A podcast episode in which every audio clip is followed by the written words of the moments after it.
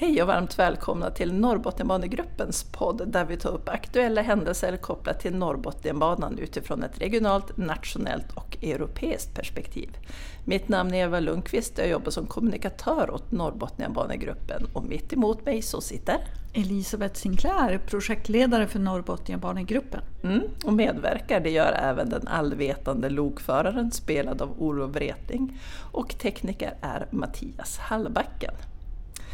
Ja, i det här avsnittet så kommer ni att få lyssna på Norrtågs resa som tågoperatör för de fyra nordligaste länen. Vi kommer även att prata om regeringens uppdrag till Trafikverket om att analysera åtgärder i transportinfrastrukturen i Norrbotten och Västerbotten och hur det kopplar till Norrbotniabanan. Nu rullar vi. Vi gör så.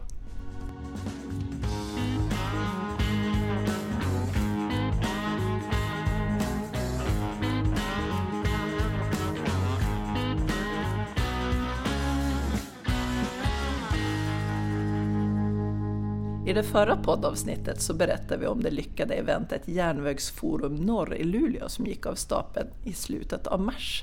Och moderator för eventet var bland annat Joakim Berg som är marknads- och kommunikationschef på Norrtåg. Ja, vi pratade om Norrtågs resanderekord det första kvartalet i år och att vi skulle prata mera om det i det här avsnittet. Och nu har vi träffat och intervjuat Joakim Berg på Norrtåg. Äntligen Eva och Elisabeth ska ni prata om tåg som jag har väntat. Och nu vill jag ha största möjliga tystnad eh, när jag ska lyssna. Bäst att jag läser in ett meddelande på mobilen så att jag inte blir störd. Då ska vi se här. Den allvetande lokföraren här. Jag kommer att ägna den närmsta timmen åt att lyssna på en intervju om den kommande tågtrafiken på Norrbotniabanan och vill inte bli störd. Och när du ändå lyssnar vill jag flagga för mina sommartider. Men först får du fyra val för övrig information. Klicka ett för att komma till min strategi för sovvagnar. Två för mina rekommendationer gällande glasservering på perrong. Och ja, recept också. Tre, för att få mer information om resmål längs Norrbotniabanans dragning. Som jag har vandrat längs. Alltså helt själv, till fots. Och fyra, förlåt. Ja, det blir väl mina öppettider för övriga frågor under sommaren. Åh, oh, gud vad rörigt det här blev. Eller så tala in efter pipsignalen. Nu vill jag höra allt om den kommande tågtrafiken. Förstår att han vill höra mera. Men alltså jag reagerar på att han ska öppet hela sommaren för frågor. Det var väl generöst. Ja, men det är ju bra att veta om det dyker upp någon fråga. Sådär när man ligger på hängmattan. Aha. Men eh, jag tänker att vi får ta och stilla hans nyfikenhet och spela upp intervjun. Och eh, min första fråga till Joakim var hur Norrtågs resa startade. Ja, vi startade för lite drygt tio år sedan nu med den första trafiken när Botniabanan öppnade som var, blev vårt första tåg. Och det var ju också egentligen starten för den typen av så här, dagtågstrafik som vi ser idag här. För första gången egentligen de fyra nordligaste länen. Det fanns viss trafik mellan Sundsvall och norska gränsen och lite trafik även i, i norr. Men den här typen av ett sammanhängande trafiksystem startade då tjugohundratio. Det som möjliggjorde det, det var intresseföreningen Norrtåg, eller? Ja, alltså det är egentligen regionen och kommunerna i norra Sverige som i och med att man började prata om och fattade beslut om att bygga ut Botniabanan så insåg man också att men vi vill ju själva kunna faktiskt bygga upp en tågtrafik. Vi, man såg ju nyttorna som det skulle kunna ge och som man hade då förberett i, i arbetet kring Botniabanan och tänkte att det här måste vi se till att det blir en verklighet av också. Så man hade en liten då samling av intresseföreningen Norrtåg där man just diskuterade hur skulle det här kunna vara möjligt. Och, eh, några av de idéerna har ju handlat om hur man skulle fortsätta arbetet med att utveckla infrastrukturen i flera av de projekten som vi känner till. Men sen så har man ju också, insåg man då behovet av att bygga, skapa ett eget tågbolag egentligen. Kunna ta ansvar för de här frågorna själv och inte då bara förlita sig på staten som det var då som bedrev mm. tågtrafik. Jag pratade lite tidigare i podden om att Norrbotniabanegruppen och och intresseföreningen Norrtåg kanske delar födelsedag till och med. Det är ungefär i samma tid som de startade. Ja, det tror jag nog. Det stämmer ganska bra det. Och det var ju helt enkelt det här starka engagemanget som regionen och kommunerna i norr har känt för tågtrafiken. Och det grundas ju helt enkelt i att vi vet hur betydelsefullt tågtrafik kommer att vara och har varit här uppe i norra Sverige. Och det ser vi ju. Det vi brukar skämtsamt säga det att vi är en den perfekta tågregionen här i Norrtågland som vi själva kallar de här fyra nordliga länen. Och det är ju därför att eh, städerna och samhällena är som så koncentrerade både till där infrastrukturen går och är på väg att byggas eh, längs kusten. Men också att eh, avstånden idag gör ju att man får leva lite grann i sin egna lilla ö. Och vi vet att alla regioner, kommuner och samhällen ser behovet av att samarbeta och komma mycket närmare varandra. Och det enda som faktiskt fysiskt kan flytta oss närmare varandra det är ju tåget som kan köra tillräckligt snabbt och kan göra det på ett hållbart sätt. Mm. Och du nämnde ju Botniabanan där. Eh, det var ju lite skakigt i början av starten på grund av det nya signalsystemet. Kan du berätta lite mer om hur det var vid den starten? Ja, alltså, vi var inte bara pilot i att vi drog igång vår egna regionaltågstrafik och dagtågstrafik här uppe i norra Sverige så att vi äntligen fick möjligheten att göra tjänsteresor eller arbetspendla med tåg som man gjorde i stora delar av övriga Europa då. Men det var också en pilot för att vi var ju först ut, tror jag, bland de första i hela Europa egentligen att testa det här nya signalsystemet. Och det är ju ett viktigt tekniksprång som kommer sig naturligt, det vill säga att man går över från fysiska signaler till digitala, eh, digital signalering så att du kan på ett bättre sätt följa upp det här och utveckla tågtrafiken och utveckla kapaciteten på sikt. Men eh, som alltid, är du pionjär så får du lov att ge dig in på obruten mark i många fall och det, det är det vi har fått vara på Norrtåg och då har vi fått också lov att hantera de här sjukdomarna eller barnsjukdomarna som man brukar kalla där. Allting inte var färdigutvecklat och fortfarande inte färdigutvecklat så att vi här nu tolv år senare bedriver fortfarande så att säga, nydanande genom att testa de senaste versionerna och det blir ju bra på sikt men det är såklart väldigt kostsamt och utmanande när man är först ut. Ja, det här med E R T M S det har vi pratat om tidigare i podden och man förstår ju att en hel del utmaningar med att vara pionjär på det området som Norrtåg har varit och kostsamt investeringsmässigt också har jag förstått. Ja, alltså det är ju en väldigt bra tanke på Europanivå att vi ska kunna korsa våra gränser. Men man kan väl känna att det var lite sämre moget system att införa i det europeiska järnvägsnätet och vi har ju varit väldigt tidiga här i Sverige på Botniabanan. Ja, och det frestar ju att säga att det kostar att ligga på topp men det kanske är närmare sanningen att säga att det har kostat lite för mycket. Men vi hoppas väl att i framtiden så kommer någon att skicka oss en tacksamhetens tanke för att vi tog de här stegen. Mm, någon måste ju vara först. Mm, så är det. Mm. Det finns ju ett uttryck, det går som tåget, när någonting går smidigt och snabbt. Men ofta kan man få känslan att det inte alls stämmer idag. Man hör ju mycket om tågförseningar och sådär. Ja, jag tänker så här att vissa sträckor går ju riktigt bra. Och åker man mycket så känner man att man kan ha lite överseende med förseningar och så vidare. Sen finns det ju andra sträckor där man har haft påtagliga problem och då blir det ju mindre roligt. Det är ju till exempel om det är Luleå och Haparanda till exempel, det har varit väldigt tufft. Men eh, åk mycket så, så tror jag att man kommer att få en annan bild av det här med tågförseningar. Mm. Men det är klart att drabbas man så kan man ju ibland drabbas rejält. Precis, och vi pratade ju lite grann om, om just det som har varit på Haparandabanan i den förra poddavsnittet. Men eh, jag passade på att fråga Joakim hur det ser ut med punktligheten för Norrtåg. Mm. Normalt sett så säger vi det att nio av tio tåg kommer, kommer inom fem minuter och eh, mer än så på de, de sträckor där vi har tätare trafik eller mer arbetspendling där man eh, ligger på ännu högre eh, andelar. Och det viktigaste är också att eh, mer än nio av tio, ungefär nittiofem av hundra tåg går också som tåg. Mm. Alltså, eh, så att du kommer att komma fram. Du kommer mest troligtvis att komma fram i god tid. Och är du, såklart, är du arbetspendlare som ska åka och ta dig till skiftet, då vet du att det är någon som står och väntar på dig på, på sjukhuset som också vill gå hem. Så då blir de där fem, sex minuterna, om du råkar då bli sex minuter sen så, så kan det bli jobbigt för den, för den måste ju den vänta och kanske nästan missa sin resa hem. Medan det för de som reser i tre och en halv, fyra timmar kanske är viktigare att du faktiskt vet att du kommer fram. Och det gör ingenting om det en gång blev åtta minuter sent för du var tvungen att vänta på någon eh, på en station så att alla skulle hinna med tåget. Så trafiken går ju väldigt mycket bättre än vad ryktet och upplevelsen är. Ja, men verkligen. Eh, och man märker ju då på en effekt av det är ju att fler reser. För det har ju varit resande rekord nu för er under tjugohundratjugotre. Ja, vi har haft en jättestark inledning och det roligaste är ju att se att vi hade en väldigt, väldigt stark utveckling och har haft det i hela Norrtåg och egentligen i all regionaltågstrafik i hela Sverige. Så det är inte bara att vi har gjort någonting bra utan det finns ett jättestort sug efter att resa med tåg och det är väldigt många som väljer det framför andra alternativ.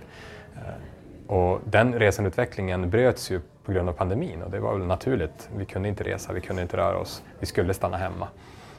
Det roligaste med början av tjugohundratjugotre är ju att vi ser att den utveckling vi hade före pandemin, den tog verkligen bara en paus. Nu är den tillbaka, det fortsätter att vara ett stort efterfrågan på resa med tåg. Så det var inte så att pandemin förändrade vår inställning eller förändrade våra beteenden så stort, utan det var mer att vi tog en paus. Nu är vi nära tillbaka. Så även om vi jobbar på lite andra sätt, vi kanske inte jobbar varje dag på kontoret och sådär, så reser vi fortfarande. Behovet av att röra sig finns fortfarande kvar och visar sig vara väldigt, väldigt stort. Så jag tror att vi kommer att se en fortsatt kraftig resandeökning här kommande år. Både för att vi fortsätter att utveckla trafiken och har möjligheten att göra det, men också för att det syns att det är fler och fler som gör de aktiva valen att ställa bilen eller att eh, även om jag bara jobbar tre dagar i veckan så kan jag faktiskt anpassa mig och säga att men då kan jag söka att mitt drömjobb som ligger i en ort ännu lite längre bort för att jag kan acceptera att jag får lite pendlingstid. Och eh, snart så trafik- trafikerar ni ju även Norrbotniabanan. Snart säger jag, men, men eh, det är ja. Kort tid i infrastruktursammanhang. Det börjar ja, för oss är det väldigt snart. Tågen ja. Nu. Ja, och det är så att för oss är det väldigt, väldigt snart. Mm. Och jag tror att för många så måste man inse att ibland är det både jobbigt och utmanande att, att lyckas och vinna. För det är ju det vi är här uppe i norra Sverige just nu. Vi är vinnare. Vi har lyckats med väldigt mycket av det vi jobbat med. Och det innebär ju också att vi snart kommer ha en Norrbotniabana på plats. Men det jobbiga med det, det innebär att nu måste vi börja förbereda oss för vad det innebär. Vi kommer alltså inom ganska kort tid ha en helt annan samhällsstruktur här uppe. Alltså om du tänker dig själv att du från Skellefteå kommer ha en timme ner till Umeå och en timme upp till Luleå. Det betyder att du har kanske en halvtimme till Robertsfors och Piteå. Mm. Var ska du gå och äta ikväll? Ja, du har ju inte bara Skellefteås fina utbud utan du har ju helt plötsligt tre andra städer som du troligtvis enkelt kan ta dig till för att äta, äta middag på. Eller gå på fotboll eller hitta ett jobb eller hitta en kund eller vad det kan handla om. Och just den här förändringen måste vi själva förstå och börja planera för nu. För oss på Norrtåg innebär ju det att eh, det tar väldigt lång tid för oss att skaffa fordon. Idag kör vi ju, och från och med december nu kommer vi köra så mycket vi bara kan av de tåg som vi har. För det är ju det är skattekronor som också ligger där så vi måste ju verkligen maximera det. Men det innebär ju också att vi inte har fler tåg att trafikera Norrbotniabanan med. Så ska vi trafikera Norrbotniabanan så kommer vi behöva fler tåg. Och normalt sett så tar det nog mellan sex och sju år och och skaffa nya fordon. Så att eh, med lite snabb huvudräkning så inser man ju det att vi redan nu är där, nära de här deadline för att skaffa de där tågen som vi kommer behöva sen när Norrbotniabanan öppnar. Ja, Norrbotniabanan känns ju lite närmare när man börjar prata köpa tåg. Nu är det nära. Ja, verkligen. Och för att kunna köpa då, tåg, om det är det vi behöver, mm. så måste vi också veta men vad är det för trafik som vi ska köra då. Och för att veta vilken trafik det är vi ska köra så måste vi också ha en liten förståelse för vilka tåg vi kommer att resa, hur kommer det här förhållandet se ut. Och det är därför vi nu arbetar med att ta fram en tågstrategi som ska beslutas här under, under hösten. Och det är just för att kunna beskriva det här. Vad, vad kommer att hända nu? Vad innebär alla de här stora investeringarna? Vad innebär de förändringarna i, i samhällsstrukturen när vi helt plötsligt får en helt annan tillgänglighet? Och vad innebär det då för förväntan på oss som Norrtåg? När kommer du vilja att ditt tåg ska gå? Hur ofta ska det gå? I vilka riktningar? I, i vilken frekvens? Vilken typ av tåg ska du sitta på?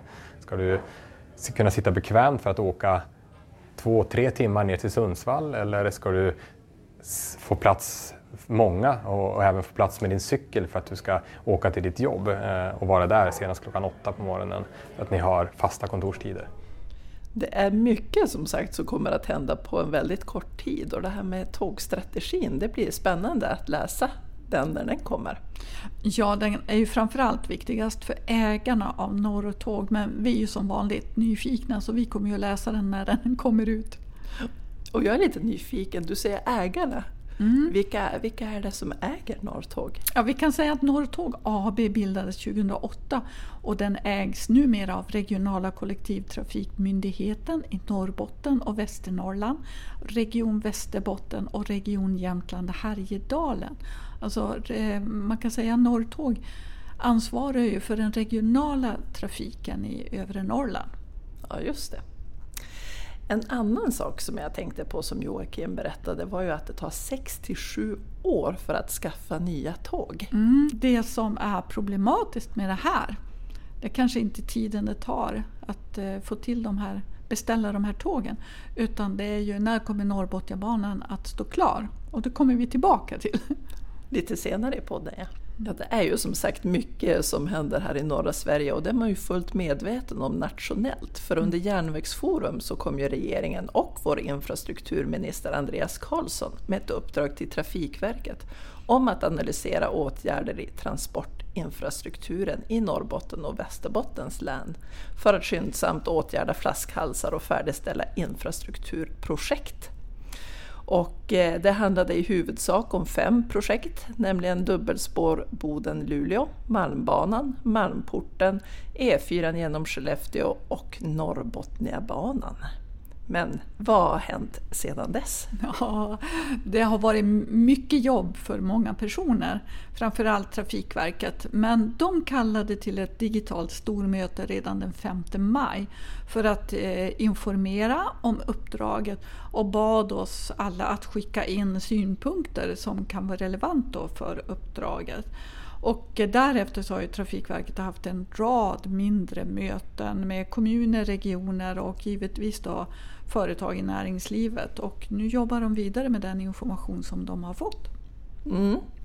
Och jag antar att vi har haft synpunkter på detta. Absolut. Vi var väldigt snabba på banan, så redan den nittonde maj, före det enskilda mötet som vi hade med Trafikverket, så hade vi skickat in våra synpunkter. Och de skrev vi tillsammans med Norrbotniabanan A B. Och sen någon dag senare så hade vi vårt enskilda möte. Vad var det för synpunkter som vi var så snabba med att skriva ner? Ja, man kan dela in det i tre delar, och det är ju avsaknaden av målår, avsaknaden av målår och tidplan för hela projektet, alltså ända till Luleå. Och det här är ju jättefrustrerande, som vi har sagt flera gånger. Det andra handlar ju om finansieringen, där det i uppdraget till Trafikverket ingår att syna möjligheter till både medfinansiering och förskottering från kommuner och regionen. Och det sista, det handlar ju om hur vi ska organisera det fortsatta arbetet med att färdigställa Norrbotniabanan. Nu är det ju Trafikverket som planerar och bygger, men kan vi göra det i någon annan form? Det här med målår, är det kopplat på något sätt med finansieringen? Ja, men så är det ju. Idag ligger det ju ungefär femton miljarder av fyrtio miljarder av finansieringen då i den nationella planen. Men resterande del som behövs för att bygga banan, det ligger utanför den nationella infrastrukturplanen, och eh, nästa gång som man liksom fyller på eller uppdaterar den nationella planen, det är tidigast om fyra år, så det är ju en bit bort. Och det här gör att Trafikverket inte kan lägga in tidsplan, för de vet inte när resterande finansiering kommer. Och då blir det ju svårt att sätta ett målår för hela projektet. Men det här blir ju svårt för kommunerna att anpassa resecentrum, regionernas arbete med trafikupplägg, svårt att beställa tåg då för operatören Norrtåg, och hur ska näringslivet anpassa sina godstransporter till trafikstarten? Det, jag tänkte, det blir ju så komplicerat som du säger, just det där med finansieringen. Men, men kan man lösa det på något annat sätt? Med någon medfinansiering eller en förskottering? Eller? Mm. Alltså, det, det är väldigt tufft just nu. Alltså man kan säga så här, regionerna har redan bekostat hälften av Trafikverkets arbete med järnvägsplanerna mellan Umeå och Skellefteå.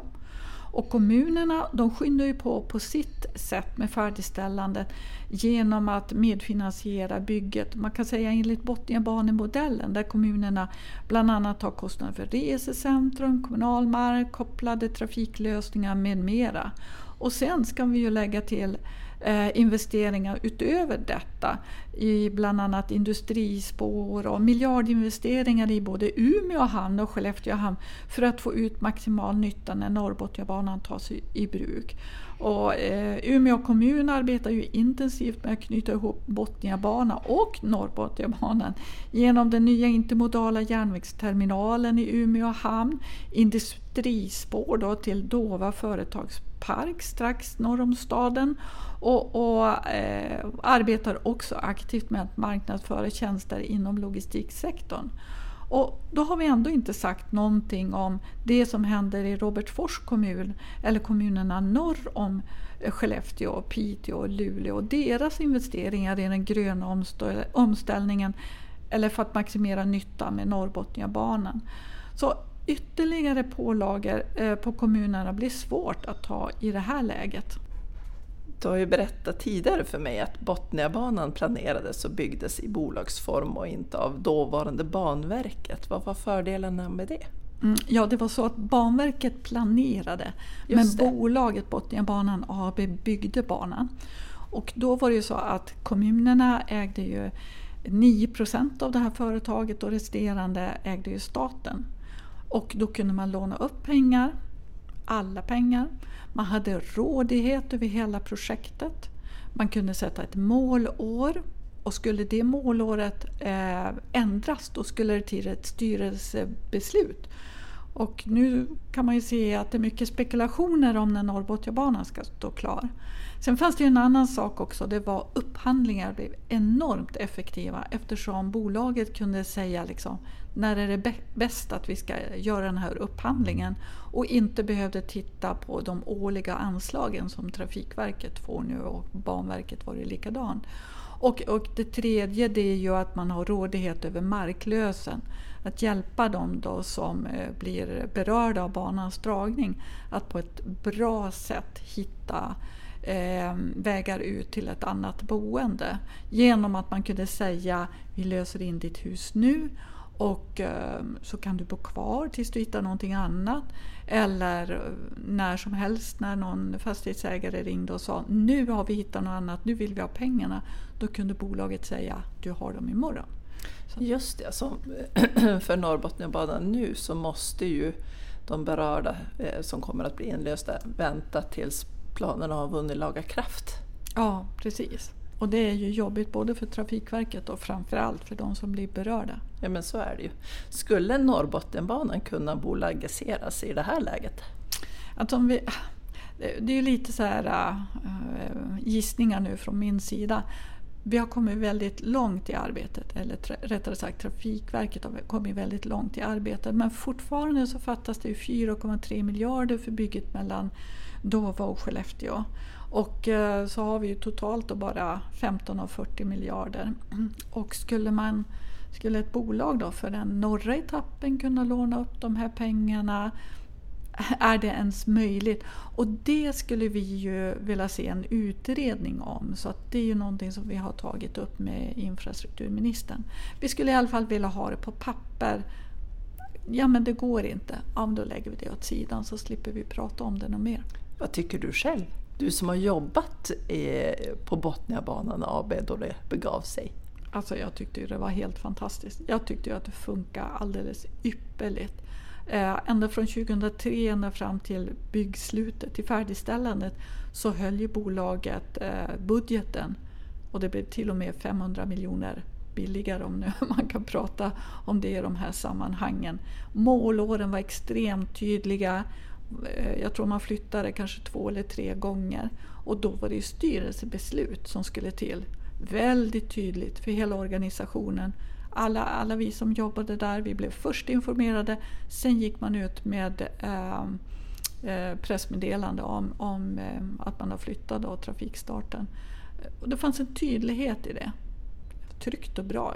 Jo, men jag skulle gärna vilja se bolagsform. Men jag känner ju också att, att det har kommit väldigt långt. Men låt oss göra en analys och så lägga det åt sidan om det inte går. Låter bra.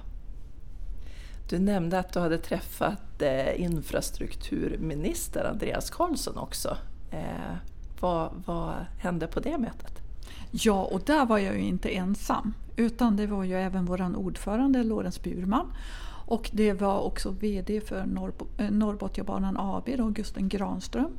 Och ordförande Hans Lindberg eh, för Norrbotniabanan A B som... Eh, Vi alla hade bokat ett digitalt möte innan det här regeringsuppdraget kom. Men det kändes eh, fint med ett möte där vi var helt överens om att banan måste färdigställas fortare. Både för godset och persontrafikens skull. Och eh, i det här läget så känns det ju viktigt att informera ministern om den tuffa situationen då som kommunerna befinner sig i då de banar väg både för Norrbotniabanan och den gröna omställningen. Eh, vi får inte glömma att eh, tjugohundratio när det inte blev några klartecken för Norrbotniabanan så fortsatte ju kommunerna sitt arbete för att ge rätt förutsättningar till näringslivet och företagsetableringar. Och resultatet? Ja, det ser vi idag. Där norra Sverige leder den gröna omställningen och där kommunerna arbetar hårt under hårt tryck med bostäder, skolor och annan samhällsservice för att hålla då jämna steg med den enorma tillväxt och samhällsutvecklingen som sker. Men vi har inte infrastrukturen här i form av Norrbotniabanan. Nej, precis. Mm. Det är lite tufft. Och Norrbotniabanan handlar ju inte bara om transporter utan också för att orternas attraktivitet ska komma till sin rätt. Vi avslutade mötet med att säga till ministern att vi ser fram emot fortsatta diskussioner med, med honom men också med regeringen gällande deras arbete med en strategi för norra Sverige. Någonting som jag tror kommer att komma i höst. Och sen har vi ju också lagt fram att vi, vi, vi har ju ett önskemål om en förhandlingsperson eh, som regeringen kan tillsätta. Men vi får väl se hur det blir med det. Mm. Du nämnde det här med förhandlingsperson. Varför, varför är det så viktigt att ta en sån? Ja, det är ju eh, av flera olika skäl. Det är ju många kommuner som ingår i, i det här. Eh, arbetet om att färdigställa Norrbotniabanan. Mm, blir det några diskussioner om finansiering? Ja, men då behövs det ju en, en särskild person som håller i ett sådant arbete. Så det är flera olika skäl som en förhandlingsperson skulle kunna vara aktuellt. Mm. Och eh, vi kan ju tillägga att Trafikverket ska redovisa arbetet den femtonde september till regeringen. Och vi kommer ju såklart att fortsätta att följa detta med spänning. Det känns som vi har nämnt järnvägsforum norr flera gånger i det här avsnittet. Och jag tänkte ta tillbaka den tråden igen. För på detta forum så var ju även Per Cox med. Han som är Scanmed-korridorens... Koordinator. Koordinator, tack. Och har du hört någonting från Bryssel sedan han var uppe i Luleå? Ja, men kan vi få bättre reklam än via Per Cox? Det var så här att, att Scanmed-korridoren hade sitt korridorforum den sjätte juni. Så vi var få som kunde vara med. Men Lotta Rönström på North Sweden, hon kör ju efter europeiska mått. Så hon var ju med på det här mötet. Och då så eh, berättade hon att Per Cox i sin inledning på det här mötet eh, berättade om sitt besök, besök i Luleå och järnvägsforum. Och han nämnde bland annat om mötet med ministern, generaldirektören på Trafikverket, hybrid besök, hybridbesöket då. Han nämnde eh, Försvarsmaktens närvaro på våran lunch och vikten att få till robusta kopplingar till norr. Så det var ju väldigt lyckat måste jag säga. Mm, men härligt, härligt att höra att du har fått ringar på vattnet det där. Ja, verkligen. Ehm, förutom järnvägsforum så har vi ju pratat en hel del om Botniabanan i det här avsnittet. Och då har jag började tänka på att vi får ju frågan lite grann då och då att ja, men när är Botniabanan klar? Eh, och det är ju inte så lätt det här med två snarlikna namn, alltså Botniabanan och Norrbotniabanan, och vissa tror att Norrbotniabanan endast går genom Norrbotten, vilket man kan förstå med tanke på namnet. Men du har också lite grann stories kring dessa namn. Ja, alltså jag tänker så här, det finns ju äldre stavningar av Botniabotniabanan. Eh, ibland så har vi ju fått skrivningar eh, Botniabanan med två T. Mm. Men det märkliga började för, om vi pratar om Norrbotniabanan för några år sedan, när vi hörde en infrastruktur säga Norrbotniabanan. Och jag kände att jag hajade till lite, för så säger vi inte själv. Men nu är det ganska många som säger Norrbotniabanan istället för att säga Norrbotniabanan. Eh, men, men sen har vi ju fått liksom lite felskrivningar. Och på Botniabanan så hände det att vi fick det, ja men det stod eh, Botniabananen. Och vid ett tillfälle så var det en kollega till mig som ringde för att jaga rätt på en faktura på ett företag i Stockholm, och den här kvinnan i telefonen, hon var så stressad, och till slut sa hon, ja men här har vi den, Bonita Bananas. Ja, och rätt vad det var så hände det ibland att när man pratade med barn så kunde det bli i eh, barnmun så kunde det bli Bottenbanan. Nej. Ja, alltså Elisabeth och Eva, vad ska man säga? Så tokigt. Det vet ju alla att det heter Botniabanan och att det blev en toppenbana. Fast det är ju lite svårt om man ska lägga till norr före, typ Norrtoppenbanan. Här behövs ett genomtänkt koncept, gärna något smart latinskt som det gamla ordet Volvo för jag rullar. Fast jag har hört att det är upptaget och lite för kort i min smak. Men får se, om jag googlar lite kanske jag kan hitta något annat spännande latinskt citat. Och ska se här. Oj, oj, oj, nu händer grejer. Nu gick jag in och hittade en sida här. Nu ska se, vad, vad betyder det här då? Desinite impicem mulier formosa superle. Säg, säg igen. Desinite impicem mulier formosa superle. Ah. Desinite impicem mulier formosa superle. Ah. Jag ska se, vad betyder det då? Nej, det får inte vara sant. Den vackra kvinnan ändrar med en fiskstjärt. Nej, men det går ju inte. Man kan inte ha en fiskstjärt. Nej, nu börjar vi om på ny kula. Då ska det här bli tokigt. Och tokigt kan man ju bli över att Norrbotniabanan ännu inte är på plats. Det, det, det är som att man blir galen av längtan. Demens desiderio. Demens desiderio. Ah. Det är som en kan bli galen av längtan. Galen av längtan. Så vackert. Åh, oh, undrar vad den allvetande lokföraren blir på Google. Allvetande lokförare. Då ska vi se. Och vad blir det på latin? Omniscius agmen exactoris. Åh, oh, tack så mycket. Ja, men glad sommar på dig också. Eller som vi säger i Västerbotten.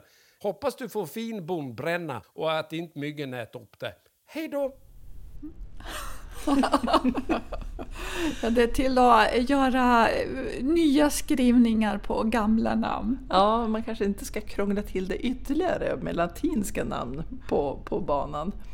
Eh, och jag antar att man säger detsamma om bondbrännan och myggen i Norrbotten. Ja, fast det kanske mer knottar. Ja.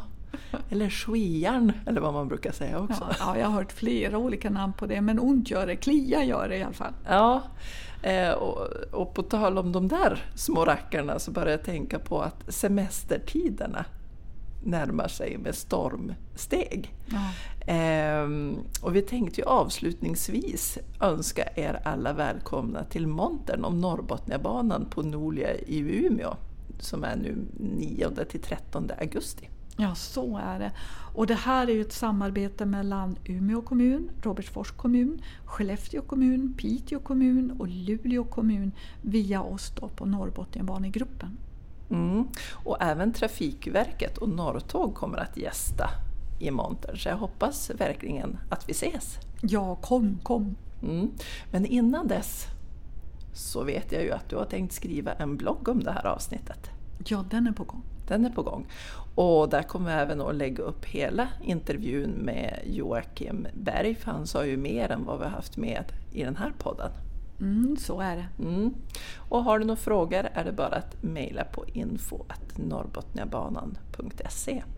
Ha nu en riktigt skön sommar och har du några frågor så kan du alltid ringa lokföraren. Mm. Ha det bra. Ja, hej. Vi hörs. Hej.